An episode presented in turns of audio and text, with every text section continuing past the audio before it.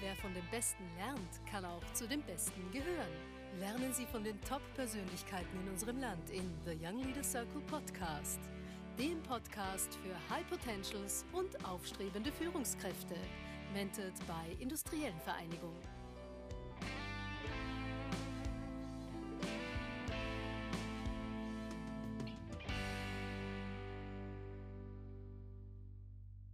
Herzlich willkommen zu einer neuen Folge zu The Young Leaders Circle Podcast und ich freue mich heute sehr, dass ich Sonja Stessel begrüßen kann, Mitglied des Vorstandes der Wiener Städtischen AG. Herzlich willkommen. Ja, danke schön. Äh, ja, ich glaube, auch schon einiges erlebt äh, an der Schnittstelle Wirtschaft Politik.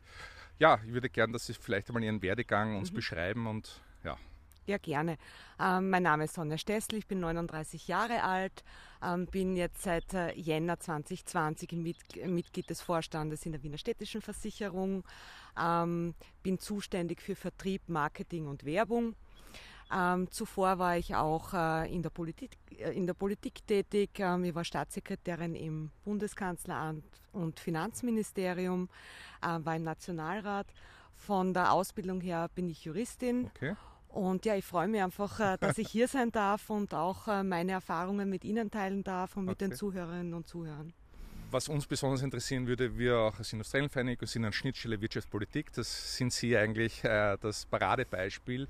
Wie waren diese Umstiege? Also wie sind Sie eigentlich da hineingekommen? Wie war dann der Umstieg äh, zu einem Versicherungskonzern? Ja, also in der Politik war ich Quereinsteigerin. Nach meinem Studium war ich zuerst in zwei Forschungsgesellschaften äh, tätig, äh, juristisch, und bin dann eben in den Nationalrat gekommen mit 28.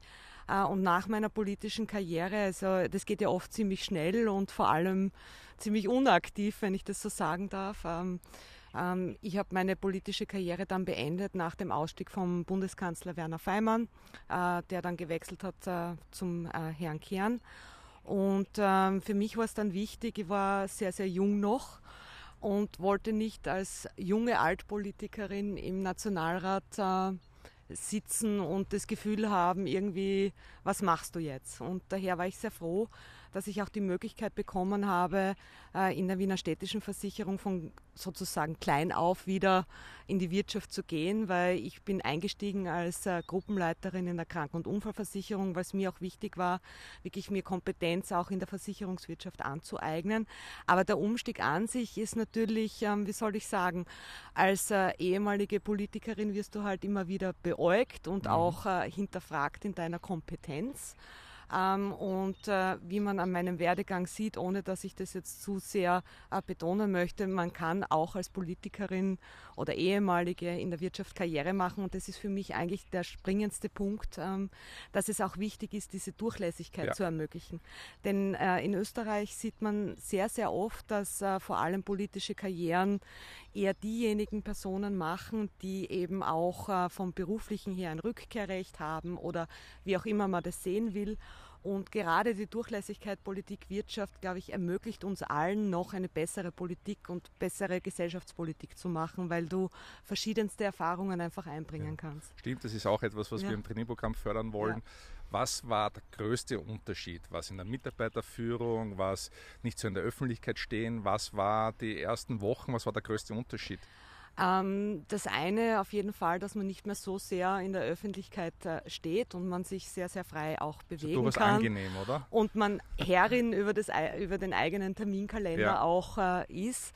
Ähm, ansonsten Mitarbeiterführung, ich, ich pflege immer, vielleicht gehen wir ja auch ein bisschen drauf ein, schon jeher Friendly Leadership. In der Politik hingegen ähm, ist es halt so, dass nahezu jeden Tag eine Krise herrscht. Also ja. von dem her, man wird wirklich äh, sehr, sehr krisenresistent. Ja und muss dann auch schnell reagieren. Ich glaube, genau. das ist der große Unterschied. Ja. Und geht sich das dann immer aus, dass man mit den Mitarbeitern und Mitarbeiterinnen äh, freundlich ist unter Druck? Ist schwierig. Na, ich denke mir immer, ähm, als Führungspersönlichkeit ähm, bist du auch ein, wie soll ich sagen, musst du auch zeigen, dass du selbst in schwierigsten Situationen Herrin über deine Emotionen bist.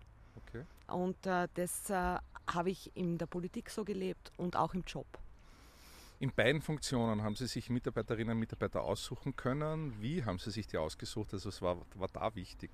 Ähm, ich habe mir in beiden äh, Positionen Mitarbeiterinnen aussuchen können, wobei natürlich in der Wiener Städtischen, wir sind ein sehr, sehr stabiles Unternehmen und ja. auch meine Führungskräfte, die ich jetzt äh, in meinem Team habe, sind schon viele mehr als 40 Jahre im Unternehmen. Also okay. die habe ich mir nicht ausgesucht, aber wichtig ist, dass du weißt, äh, welche Persönlichkeiten du in deinem Team hast auf der einen Seite und wie du sie einsetzt und mhm. wie du sie motivieren kannst im Sinne von fordern, fördern und formen. Und äh, so sehe ich eigentlich das äh, Leadership, das ich äh, seit jeher pflege. Okay, wie viele Mitarbeiterinnen sind das jetzt? Ähm, jetzt habe ich äh, 1000, also im unmittelbaren Team sind es äh, an die, also meine direkten Führungskräfte sind es 13. Insgesamt bin ich für 1600 Mitarbeiter verantwortlich. Ja, das ist beträchtlich. Ja. Verliert man da nicht auch oft den Kontakt oder wie, wie kann man versuchen, da in Gesprächen zu bleiben? Ähm, die Situation hat sich natürlich durch Corona verändert. Ähm, das merke ich auch, wenn ich mit meinen Führungskräften direkt spreche. Dieses hybride Führen ist natürlich für alle herausfordernd, wenn der persönliche Kontakt fehlt.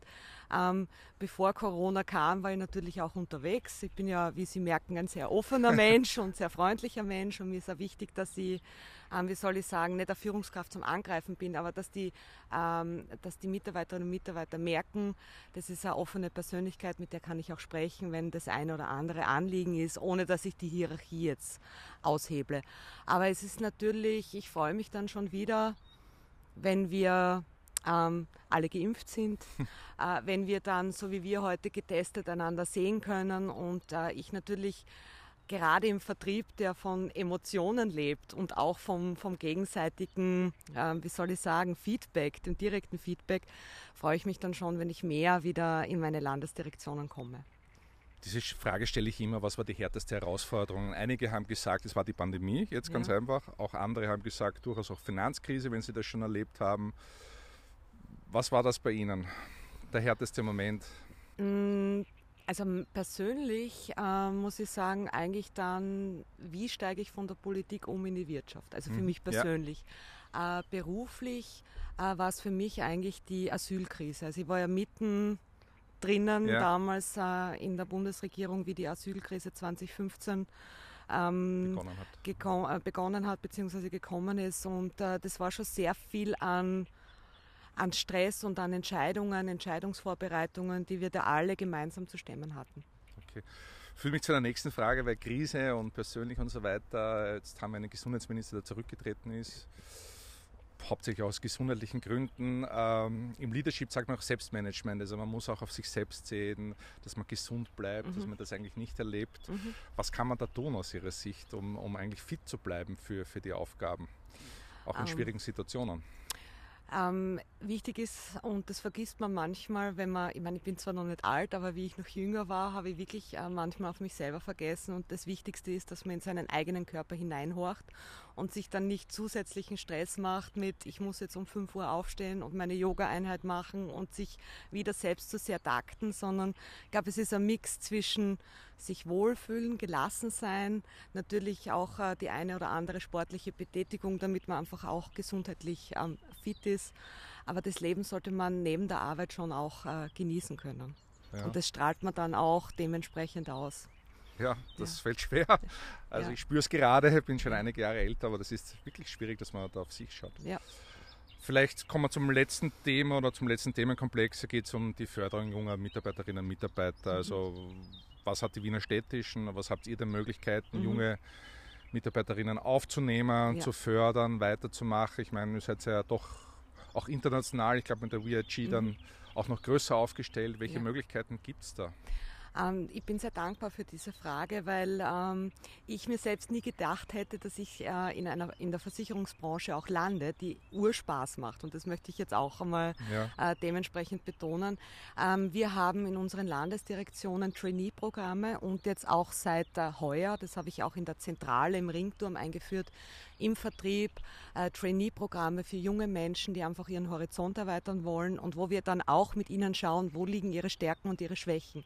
Gerade im Vertrieb und im Verkauf gibt es ja verschiedenste Möglichkeiten. Die einen sind eher mehr extrovertiert, die anderen führen gerne, die dritten sind wiederum Expertinnen und Experten und okay. das muss ja auch nicht ja. immer heißen, dass ich dann auch führen kann. und äh, von dem her, ähm, ich bin wirklich sehr glücklich. Ich habe, wie ich in der Landesdirektion Steiermark war, ähm, junge Menschen auf, aufgenommen, die sich jetzt auch äh, in, innerhalb der Organisation verfestigt haben. Und das ist einfach dann ein schönes Gefühl. Ähm, Gerade die Woche habe ich dann äh, wirklich ein, ein direktes Feedback bekommen über diese junge Dame, wie, wie super sie denn nicht ist und wie kompetent und fachlich de, der Besprechungstermin auch verlaufen ist mit einem Kunden. Und das macht mir Freude, weil man jungen Menschen dann erstens einmal auch ähm, wie soll ich sagen, gewisse Dinge beibringen kann, die sie während dem Studium vielleicht nicht der Art und Weise hatten und auf der anderen Seite ein bisschen formen und eben im Sinne auch fördern, wo ihre Stärken liegen. Und ich glaube, das ist das Wichtige, dass man ein Team hat, die motiviert sind, die Freude haben und die auch eine Perspektive haben und vor allem auch eine Chance bekommen. Diese Person, wo können Sie sich dann entwickeln innerhalb vom Konzern? Gibt es da, also wenn man die Stärken, Schwächen mhm. analysiert hat, in ja. welchem Bereich? Also wenn ich jetzt rein auf den Vertrieb gehe, ja. ähm, wir haben äh, Führungspersönlichkeiten, die beispielsweise Außendienstmitarbeiter führen, das sind unsere sogenannten Gebietsleiter, Gebietsleiterinnen.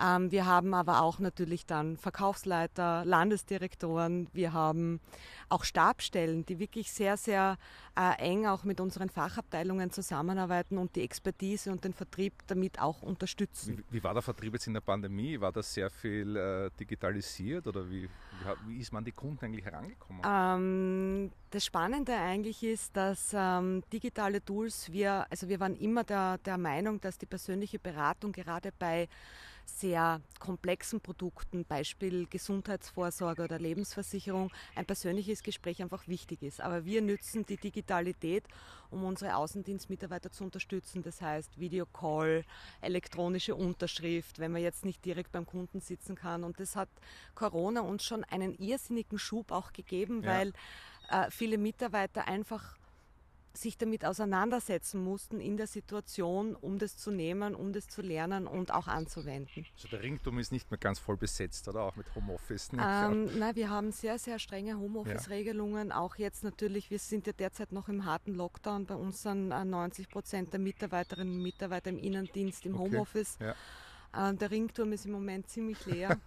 Ich erlebe das auch. Ähm, aber auf der anderen Seite ist es auch wichtig, dass man natürlich auf sich selbst schaut, auf die Mitarbeiter ja. schaut und vor allem auch auf das die Kunden. So. Ne? Das ja. ist Sie ist auch schon praktisch ein Jahr alleine ja. in meinem Büro es geht. Äh, vielleicht zum Abschluss, was wollen wir den jungen äh, Leuten mitgeben, wie sie ihren Weg aufbauen sollen von der Ausbildung her?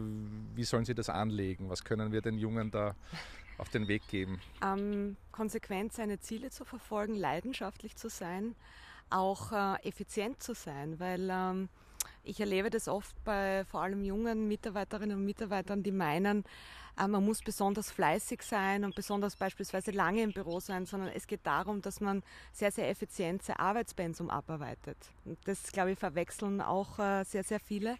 Und ähm, einfach offen sein für neue Dinge. Ich glaube, das, okay. das ist äh, eins der Dinge, die ich gerne mitgeben würde. Okay. Da gibt es aber jetzt kein besseres Schlusswort mehr als dieses und ich bedanke mich sehr herzlich fürs Kommen und freue mich, wenn Sie beim nächsten Mal wieder dabei seid. Vielen Dank. Vielen Dank.